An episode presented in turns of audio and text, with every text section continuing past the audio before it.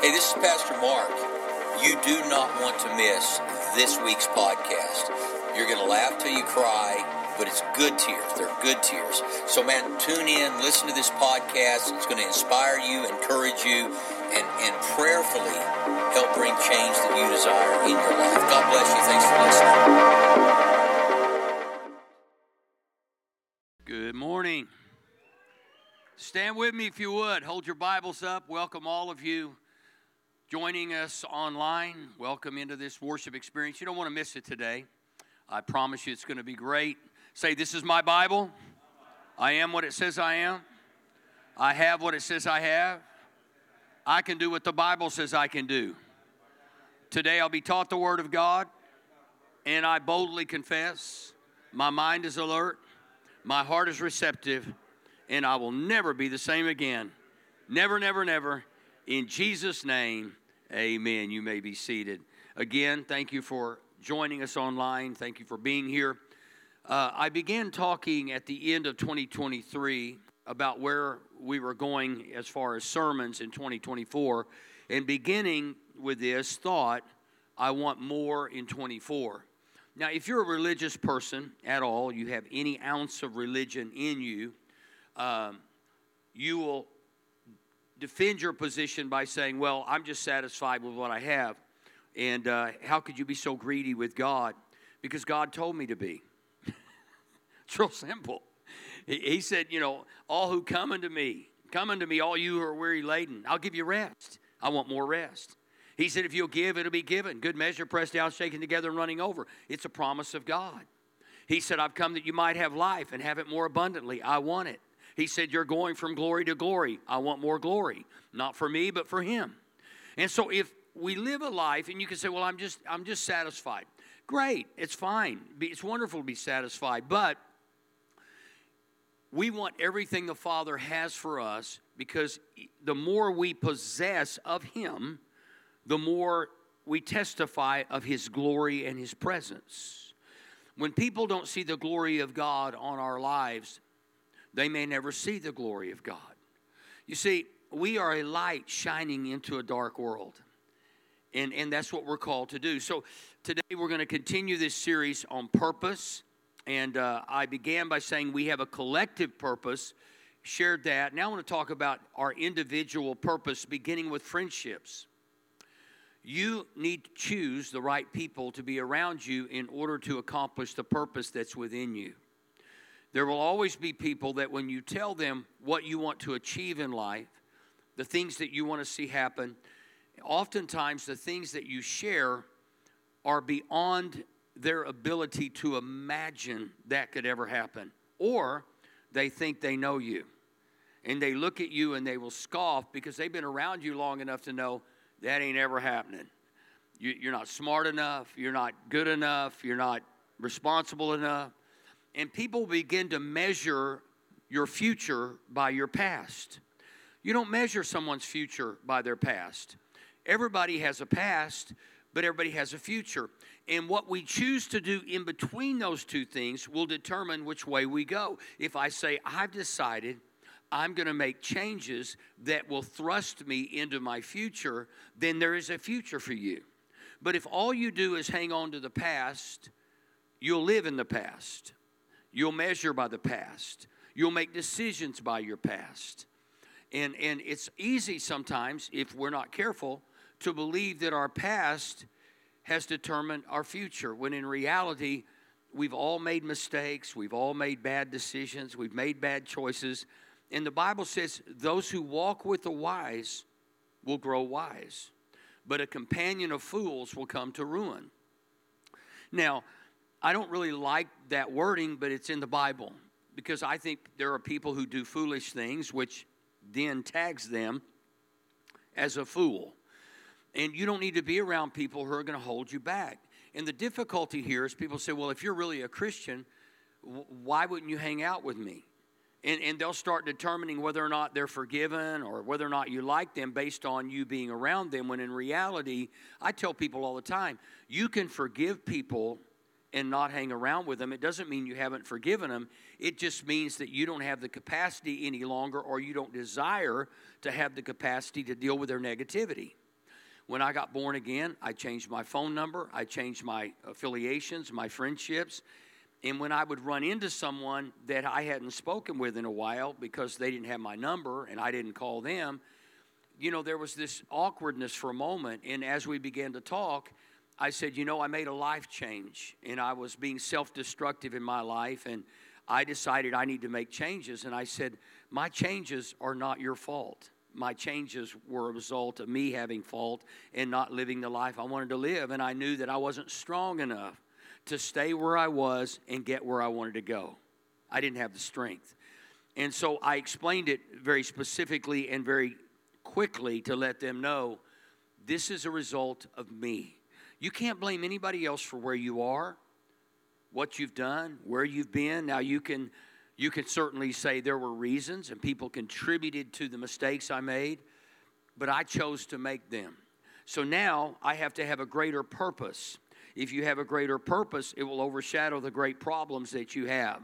And so you have to know the difference in your life and you have to be able to then define that difference. There are people in your life for a reason, there are people in your life for a season. And you have to realize the difference. Why is that person here? Why are they with me? Are they contributing to my purpose? And there were people that were in my life for a season that really did contribute to my purpose.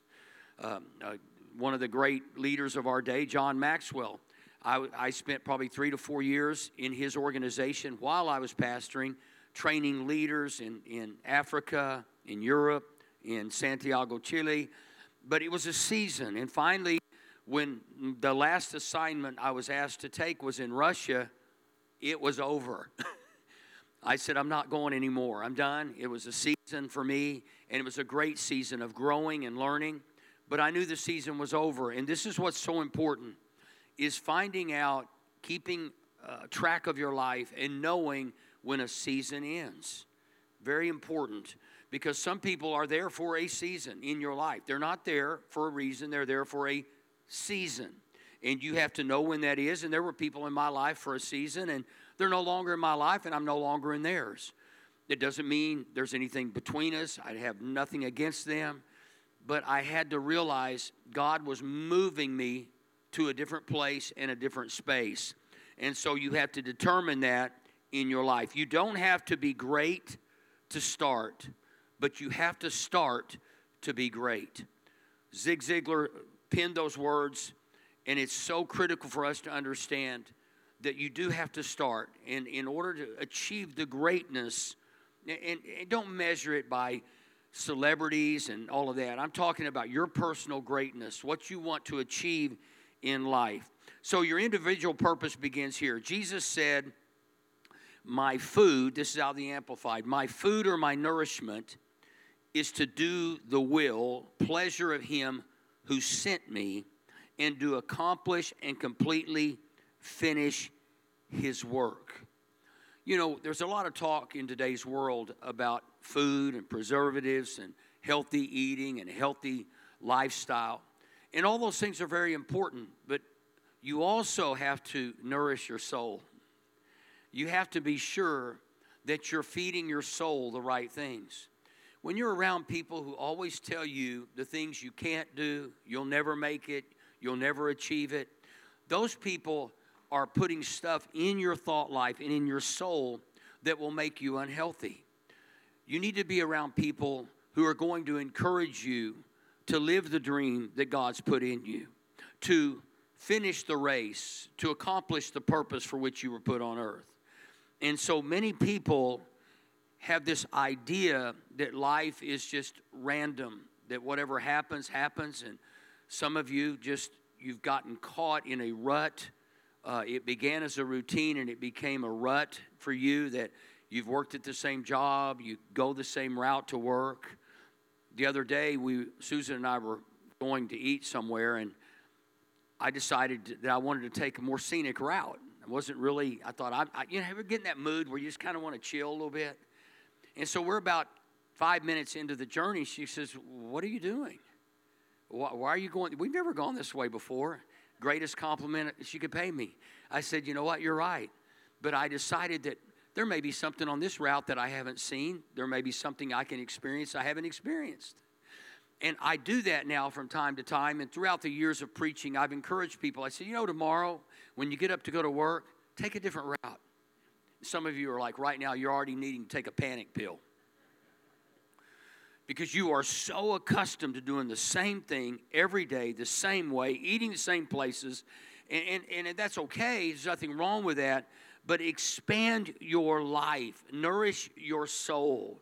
There are things of beauty that you, you give yourself to. I, there are two things. There, there are times when I watch a movie, I don't watch it for the quality of the movie, but the, the cinematography, that I just love seeing mountains. Now, I don't like them because they're cold, but I love seeing them.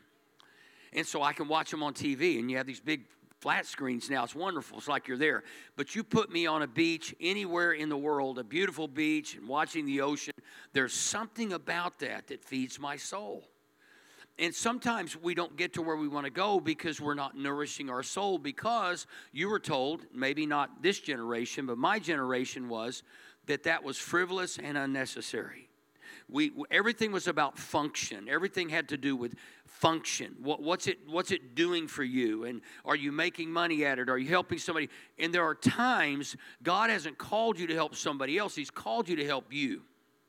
You can't love your neighbor until you love yourself.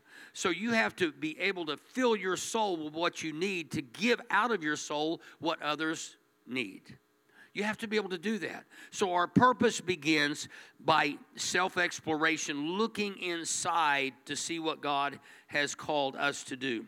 Now, in Matthew chapter 19, Peter is having this conversation, and it says, We left everything. He tells Jesus, We've left everything to follow you. What then will there be for us?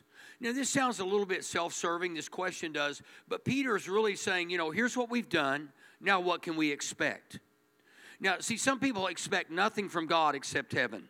They expect nothing from God, but hoping someday they get to go to heaven. And, and the devil would love to rob you of your purpose on earth by not asking that question. It's a great question. Now, we know Peter was impetuous and he oftentimes went off the rails, but Peter had a really good question What What's in this for us? What can I expect from you, God? We've given you, we have purpose to follow you, but what's in it? And Jesus said to them, Truly I tell you, at the renewal of all things, when the Son of Man sits on his glorious throne, you who have followed me will also sit on the 12 thrones, judging the 12 tribes of Israel. Now, this is the first they had ever heard of this. This is not even on their radar. So Jesus is expanding their reason for following the purpose to follow him. And everyone who has left houses or brothers or sisters or father or mother or wife or children or fields for my sake will receive a hundred times as much and will inherit eternal life.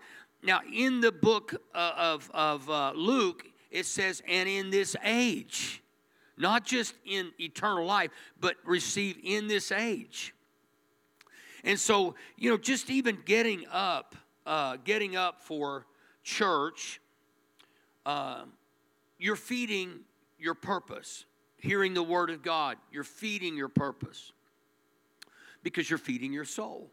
You see, I don't know how people even exist in this world without reading the Bible, hearing the Bible, worshiping God. And, and the reason our world's so chaotic is most people are not bad people, their, their soul is famished. They don't even realize how hungry they are because they've gone beyond that point.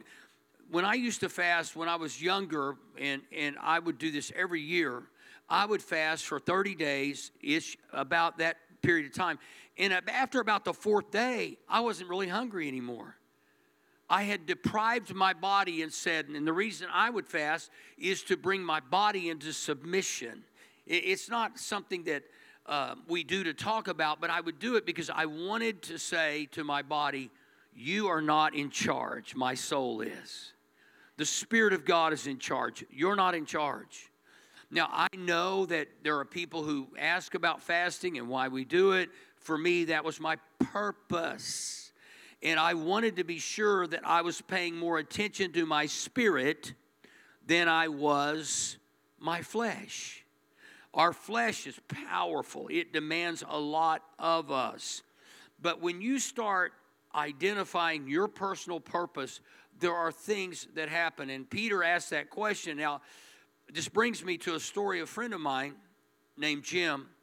Uh, we went to college together, and uh, we have now been friends for over 40 years. We get together every year.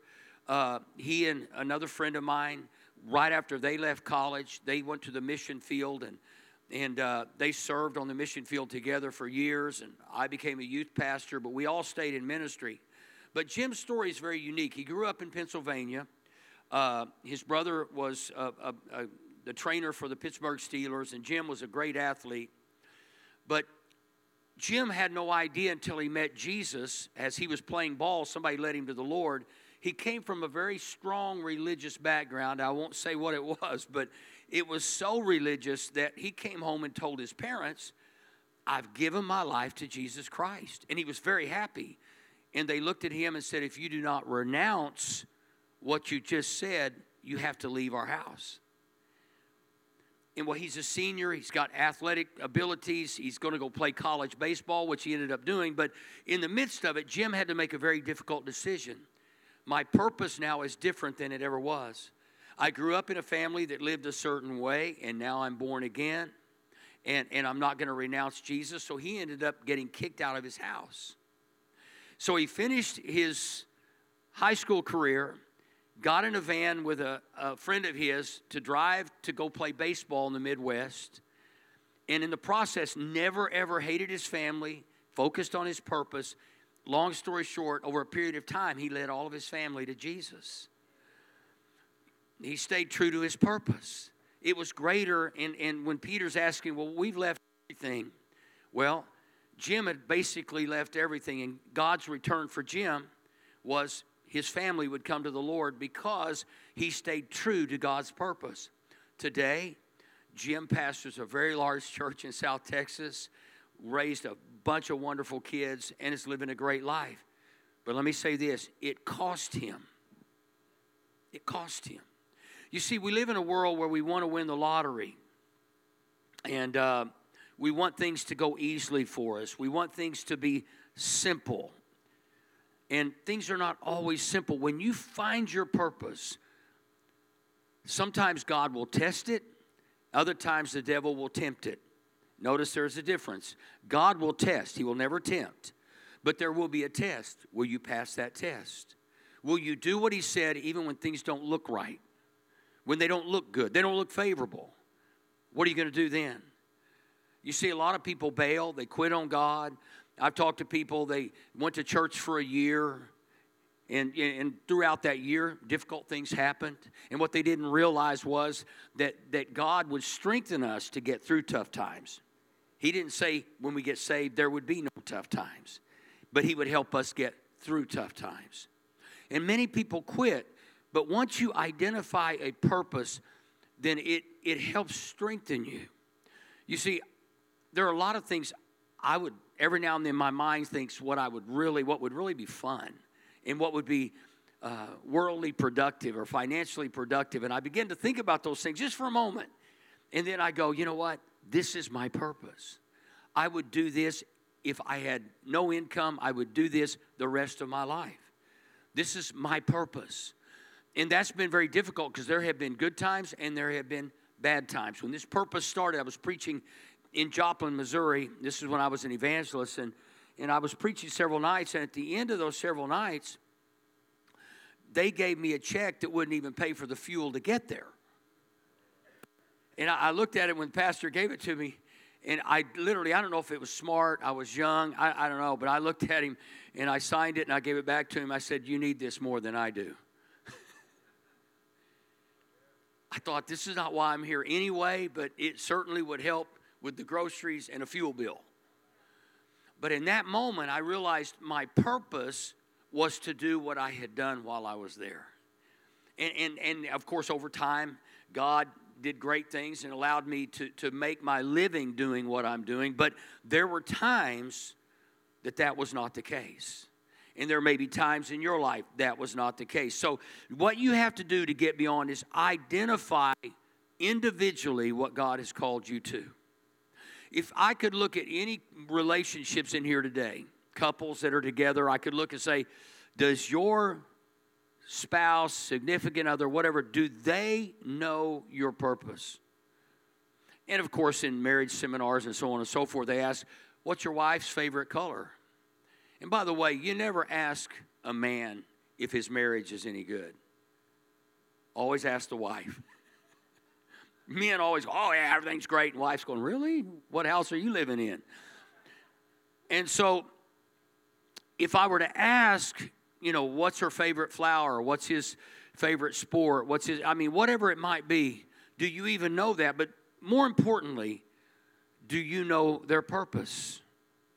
You see, for me, when Susan and I married, I told her, I said, the house of God is my world, and God is my everything. And I said, whether you or my kids ever want to go to church or serve God, I'm choosing God, just so you'll know. I said, if everybody says, well, Dad, if, if you keep this up, we're, we're, we're not going to be a part of your life, I'd say, well, there's the door. And you say, well, that's cold and cruel. No, no, no, no. You got to understand if God is not first, if God is not first, we're all in trouble.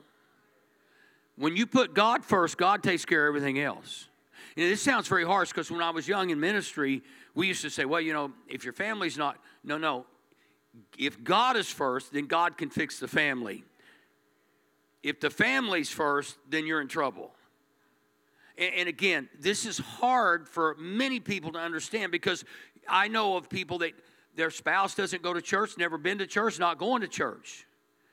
And they say, well, you know, I guess I better stay home to keep my marriage. No, you better go to church if you want your marriage to work. And if somebody threatens to leave you, just tell them, you'll call an Uber. You say, well, Pastor, that's harsh preaching. No, no, no, listen to me. You don't stand a chance. None of us stand a chance without God being God in our lives. We just don't. And so, if there's ever a question about do we really want to go to church, Look, this is not about what we really want to do, this is what we must do. Your want to is not always going to kick in at 7 on Sunday. And so what you have to you have to let purpose override sometimes the want to because you don't want to.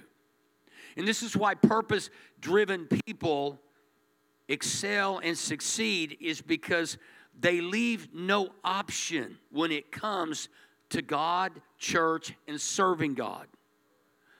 And we can give all the reasons well, it's cold, we're tired, we work five days a week, we work six days a week. Until you hang on a cross, don't talk. You know, it's, it's, it's just so easy nowadays to excuse ourselves from doing what we ought to be doing. So identify your purpose. There's a story in 2002 and uh, some of you are not football fans, and this won't mean anything to you, but it means a lot to people who know football. A guy by the name of Pat Tillman uh, was a great athlete with the Arizona Cardinals, you know, the sports money and all of this stuff. But there was something lacking in that, and he chose, along with his brother in 2002, to leave a $3.6 million contract with the Arizona Cardinals to go into the military for $18,000 a year. Makes no sense. Let me say this to you. Sometimes what God wants us to do and asks us to do makes no sense whatsoever. It's illogical. It, it, and, and so he goes, gets killed with friendly fire. And I'm sure there are many questions that people have, but I'll bet you there's one thing that I would bet on that Pat Tillman had no question. He knew what his purpose was and he did it. And it doesn't make sense to us, but I think to him it probably made total sense and it's painful sometimes that purposes take us places we don't want to go, places we don't like, but we go because we have this drive in us. Now, with that said, oftentimes our families have a purpose. Remember, I talked about collective purpose. Our families have a purpose, and, and I've known families that own businesses, and they've had them for generations and three and four generations in the business. But all of a sudden, one person in that family, one child, one son, one daughter, says, I don't want to be a part of the business. And I'm telling you, the rest of the family, and I've known one family personally, they just couldn't understand multi, multi millions of dollars. And one son said, This is just doesn't do it for me. What do you do? You, you stay in the business, be miserable the rest of your life, have money, but that doesn't mean just because you have money that you're fulfilling your purpose. You see, our whole world today is driven by one purpose is to make a lot of money.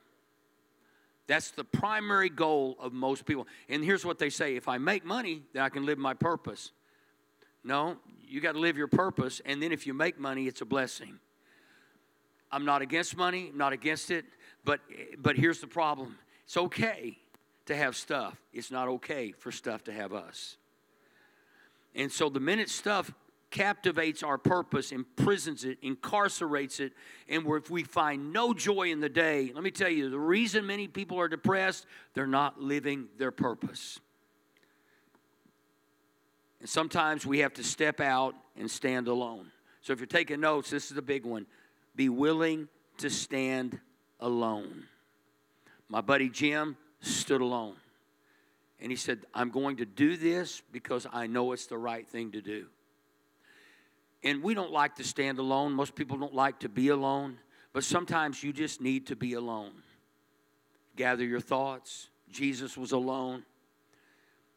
And he says in Ephesians chapter 6, therefore put on the full armor of God so that when the day of evil comes, you may be able to stand your ground.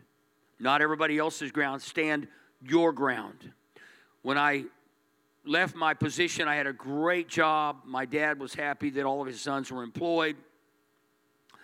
And uh, I had this word from God to quit my job, which was a great job. Everything was awesome. But it, and, and I, I actually liked it. But when God spoke to me to step out, go back to college, get a degree in theology, and go into ministry, that did not resonate with a parent. First off, you go into ministry, that's a high risk position. You don't know how you're going to do it. I didn't even know how I was going to do it. But I sat down with my dad and he challenged it. And here's his exact, these were his exact words. My dad was a good man. But he looked at me and he said, Son, because at that age, I was, I was about 23. And uh, he said, Son, I'm not going to help you. And in that moment, I literally broke down in tears because I had no idea how I was going to make it through college. I'm 23 years old. I, had, I, I was giving up everything at that time. I had a custom Corvette, one of a kind. And I knew if my dad wasn't paying, that car was going bye bye. And that part, that car, believe it or not, sometimes what we drive it, it becomes our identity. It, you know, that, that really tells that kind of people who we are. And at least that was my case. And I'm thinking, I got to give this up. In that moment, I felt like I'm standing all alone. The man that I love more than anybody on earth is looking at me and saying, I'm not going to help you. And you know what? I'm going to say something to you. He said the right thing. What my dad said, it couldn't have been, if he would have said, I'm going to help you, it would have taken away everything I needed. I needed to trust God exclusively. So my dad was right. And sometimes people give us a what we think is a harsh answer, and, and, how could you do that to me? But my dad, that was the right answer because I leaned on God. I sold that Corvette without ever putting a for sale sign on it. God said, I'm to show you what I can do. A guy calls me I never, I mean, I don't know how he got my number. the car was very unique, and everybody in Tulsa knew it. I mean, you saw that car, there was not another one like it. And, and I, I get a call, and my roommate says, The guy called and wants to buy your car. And I'm like, What? So I called him back. He comes to my house, and I said, He said, Can I drive it? I said, Let me tell you something. I'm not taking a dime less, and it has an oil leak. It wasn't much. I did everything I could to discourage him. He came back and said, You got a problem? I said, What is? He said, I'm buying your car. And I hopped, get this guy. You talk about the power of purpose. I went from driving an exclusive Corvette to a Volkswagen bug. Oh, it was, I'm telling you, talk about humiliation. I'm sputtering around in a, a bug of all things. But in that moment, I felt alone. I'm standing alone.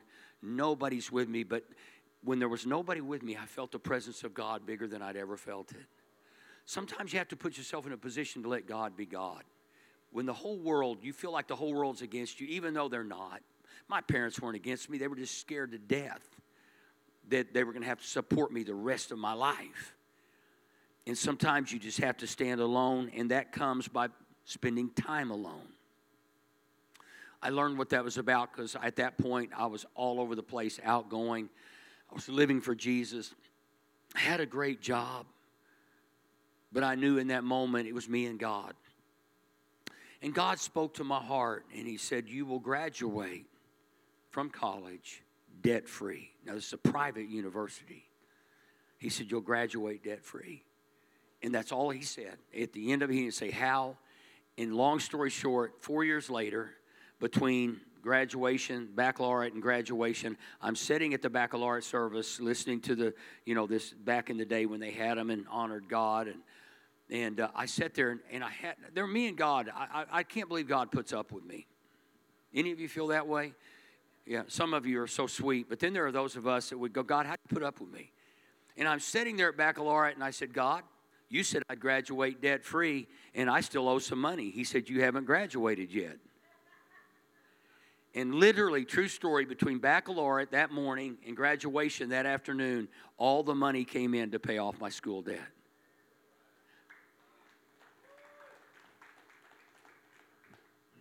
Very early in the morning, while it was still dark, Jesus got up and went off to a solitary place where he prayed. Doesn't say where he complained, where he wondered, where he criticized when, when they found him, they exclaimed, Everyone is looking for you. Jesus replied, Let us go somewhere else to nearby villages so I can preach there also. That is why I have come. Jesus continually clarified why he had come. There's a scripture in the Bible in Psalm 46:10 that says, Be still and know that I'm God. The New American Standard says, Cease striving and know that I'm God. I needed those words, Mark. Don't strive. Don't try to make things happen. Don't even try to figure it out. Trust me. The Bible says, Trust in the Lord with all your heart, lean not unto your own understanding, but in all your ways acknowledge Him, and He will make your path straight. And sometimes we get out the bulldozer and say, God, it ain't happening, so I'm going to bulldoze my way through. And this is where time alone comes, and it says you stop talking, switch off your phone, stop commenting, listen, stop arguing, stop questioning, and stop moaning. Be still. There are times that people feel compelled to pray, and people will talk to you and say, Well, how often do you pray? How long do you pray? Sometimes prayer is silent not about what we're talking. God doesn't need to hear every problem we have and every concern. And, and I certainly believe in the power of prayer and the power of words. I believe in that. But before I can speak, I probably should listen. That's how come the psalmist said, Be still. Put, put yourself in pause mode. And then it goes on to say, And know. Stop doubting, be sure, have faith, and don't entertain second opinions. You see, you have a primary purpose, and there are secondary purposes in life, and there it goes on and on. The other day, I had a meeting downtown, and I had uh, I was meeting a, a, a friend of mine, and that meant guess what? He was my primary purpose because I said I'll meet you at eleven o'clock. Now that may not mean something to some of you who are always late, but to me, I am always fashionably early. Let me tell you why. If I tell you I will be somewhere at 11 and I show up at 11:15, I just stole 15 minutes of your life. I have just disrespected you and said your time doesn't matter as much as my time. So I'm running pretty tight on schedule and I'm going down I 44, going to get on 235 to go downtown. And as I'm exiting to get on 235, there was a man pushing his car off on the side of the road. And in my mind, I thought, I need to stop and help him. And then quickly, I'm preaching this series on purpose, and I thought, hold it. My primary purpose is to meet my friend at 11. And so the man was okay. I, I mean, I would have been a help and assistance, but that was a secondary purpose. I mean, yeah, it would have been nice if I had no schedule or I was finishing a schedule to stop and help him. But my primary purpose was to meet somebody at 11 that was waiting on me, and if I didn't do it, I was going to waste their time. There will always be secondary purposes to challenge your primary purpose. I've known people that said, I'm going to go into ministry, but before I do, I'm going to make a bunch of money so that I don't have to worry about making money in ministry. So, what they said is, my secondary purpose is more important than my primary purpose. And what they're also saying is, God's not big enough to take care of my primary purpose, so I'll fulfill my secondary purpose to take care of my primary purpose. Don't ask me to say it again. And so, if we're not careful, the challenge to our purpose becomes a secondary purpose. It would have been good for me to pull off the side of the road and help that man. That would have been a really good thing to do. But a better thing to do was to stay with my primary purpose and honor the person I promised I would see. There will always be excuses. And it's funny to me that used to nobody would move on Sundays, but now they move on Sundays. So your, your secondary purpose is hey, would you help me move? And the minute you say I'm going to church, they'll get mad at you, but church is your primary purpose.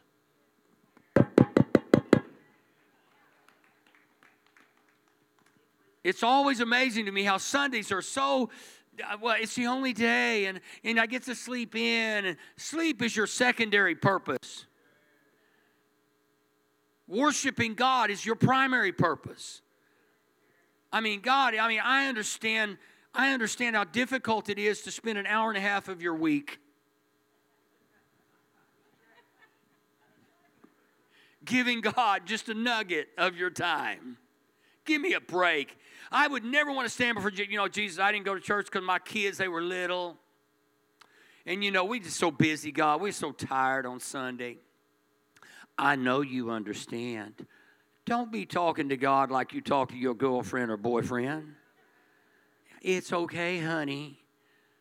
God, I, would love if God said, You know, I had a lot of things for you. Matter of fact, this Sunday you missed. Well, one of the 35 you missed out of 52. Here's what I wanted to do for you. See, we, we, we treat church now differently than we did back in the 60s and 70s. Church is just nothing but an option anymore. But back in the 60s and 70s, my mama drag us up out of the bed. She had three boys. She'd like, get up. My mama never asked me once, do you want to go to church? She didn't care about my answer. She said, we going to church. We don't talk to our kids that way. What do you want? No, breakfast was breakfast, baby. It wasn't like, what can I fix you? Here's what I fix you. Sit down and eat. You say, well, that's just mean. No, it's not. It teaches us to grow up and not become babies and think we always have to get our way. Don't get too excited. Don't call anybody on me now. They might censor this just because I'm, I'm throwing some Bible at you. I'm loving what's happening in the sports world. CJ Stroud with the Texans was talking about Jesus being the Lord of his life, and they interviewed him. And guess what? NBC or ABC censored him. They cut that part off when he says, I love the city of Houston. I went, I'm, I'm just going to tell you, there's a revival getting ready to happen right now. And, and, and there's nothing NBC, ABC, or OMC can stop it. And so we, we've got to realize you got to stand alone. You got to have time alone to stand alone. And there are times that you'll have to walk alone. There won't be anybody by your side. There won't be anybody on your in your corner. But this is what purpose does. Purpose strengthens us to do what we're called to do over what we might want to do. Now, you have to understand, once you achieve that, your want to will line up with his will to. But typically, there is an act of surrender and submission that comes before the want to. I never wanted to be a pastor. There are a lot of people who want to. They think it's great. You got to. I never wanted to be, but I knew it was His will to be. And once I submitted to His will to be, there's nothing else I want. And so there's a test that happens. There are things that you, you and I will have to do to determine what we're going to do because sometimes it's just not a want to. And so we have to overcome that. In Job chapter 2, so Satan went out from the presence of the Lord and afflicted Job with painful sores from the soles of his feet to the, uh, feet to the crown of his head. And then Job took a piece of broken pottery, scraped himself with it as he sat among the ashes. This is when you know you married wrong. His wife said to him, Are you still maintaining your integrity? Woo, that'd been room for fighting right there. Like something like, Shut up, woman! and even worse, keep behind me, Satan. Be all kinds, but Job just scraped away. She says, Curse God and die. Whew. Listen, this ought to give hope to any marriage today. I mean, this is bad stuff here. You're thinking you got it tough? No. His wife said, just curse God and die. Why are you holding on to this? Job had purpose. He replied, You are talking like a foolish woman.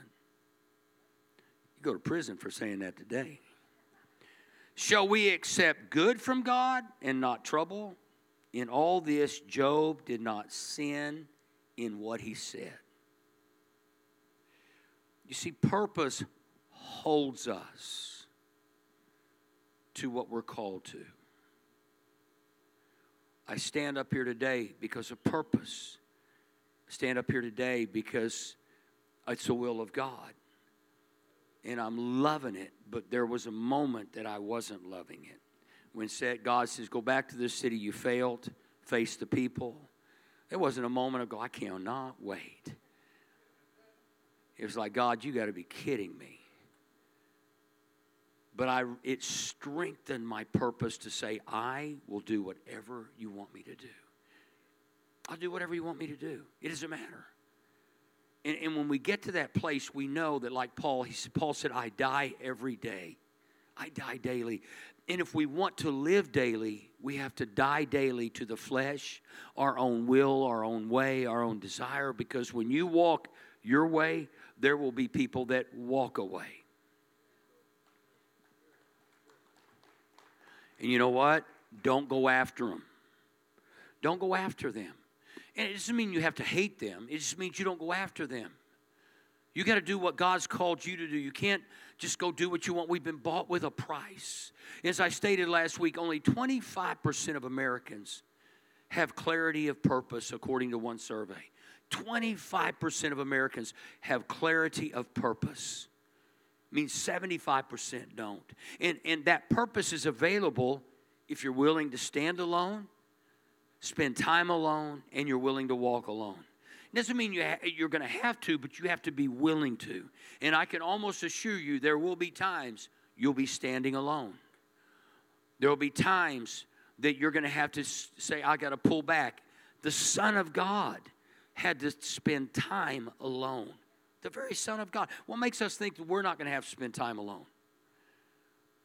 In my house for many years, I had my own exclusive prayer chair, and that was where I went to sit and remind myself it's me and God. I've just created another one me and God. I close the door and I sit. Time alone. And then there are times that you just say, I'm going to walk this out. And if you spend time alone, you'll be able to walk alone. And you know what? Don't point the finger at anybody else and don't blame anybody else. This is don't don't go say, "Look, I don't need you." Yeah, we need each other. We do. But we need God more than we need each other. And God will bring the people alongside you that need to be alongside you for you to fulfill your purpose. And then there will be people that you'll have to let go of. And you know, it's painful sometimes, but God will always take care of the pain. I mean, think about the pain of Jesus in that moment when he's hanging there alone in front of his world in that day. And somehow he was able to stay on the cross when he could have called legions of angels to come and get him off. He said, This is a moment. Let me say this to you there will be moments in your life when you will remember this and go, I can do this. I'll never forget seven months of being alone, just alone.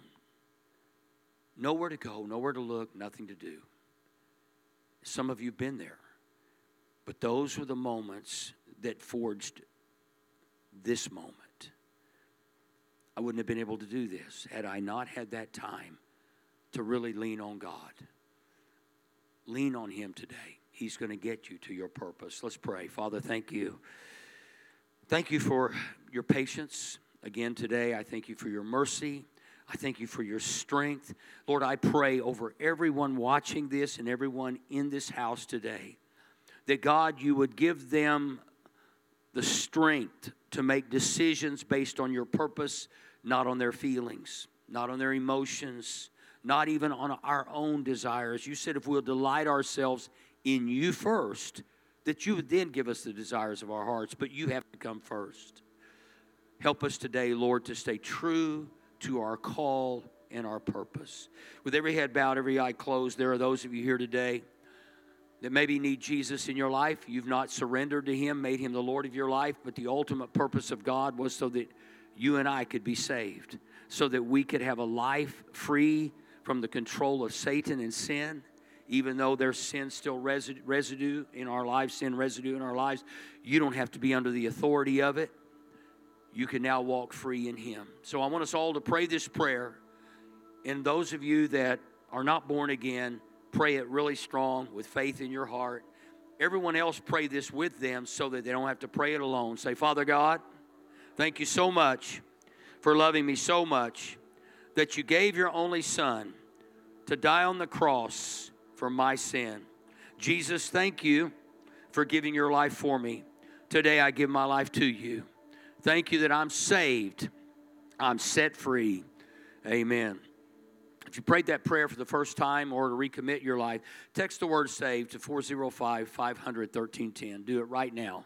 Uh, we'll be praying for you. That digital template will walk you through it. Go there right now 405 500 1310. Text the word SAVED. This time, to receive our tithes and offerings. And uh, again, thank all of you who faithfully give. And this is a, the purpose for giving is not like God really needs our money. We have to have it to operate. But the reality is, God needs it so that it's seed in His hands that you sow, and He can bring it back to you, good measure, pressed down, shaken together, and running over. God is always saying, Look, are you willing to surrender 10%? Are you simply willing to surrender 10%? And some people say, I can't even do that. If you understood the purpose of God, and His purpose is, if you give, it'll be given back, good measure, pressed down, shaken together, and running over. So today, as you prepare to give, you can put your phone on the QR code behind me, your smartphone, take a shot of it, take you to the giving site. Uh, you can then set up a debit card or credit card. If you can't do that, then text the word say, uh, give to 405 546 2226. 405 546 2226. Just text the word give. And again, you can walk through that. Um, if you want to give on the way out, there are giving buckets on the way out. Uh, you can also go to our website, mosaicokc.church forward slash give, or you can mail it to 5821 Northwest Expressway, Oklahoma City 73132. I'm going to ask our prayer team to come to the left of the stage right now. Uh, if you need prayer for any reason whatsoever, please take advantage of these warriors over here that will pray with you, pray for you. If you just gave your life to Jesus, please go and say, Hey, today I made a decision to pursue my purpose, and now that God is the Lord of my life, I believe I can do that. Uh, very, very important to do. And uh, also, if you want to serve in this church, which is very, very important, uh, you can text the word serve to the same number, 405 500 1310 and we'll have someone contact you. Fill out the digital service card, and we'll get with you. If you want my call uh, on Wednesday nights, text the word call to that number and say, I want to be on the midweek call. It's just an inspirational call, two minutes or less, uh, to, to hopefully give you a shot during the week. All right? Hello, this is Pastor Mark Crow. I just want to take a quick moment to thank you for joining us online. We hope you have a blessed week this week and get to be a blessing to those around you. Want to invite you to join us at Mosaic Church OKC next week at 9:30 a.m. and 11 a.m. or join us online. God bless you.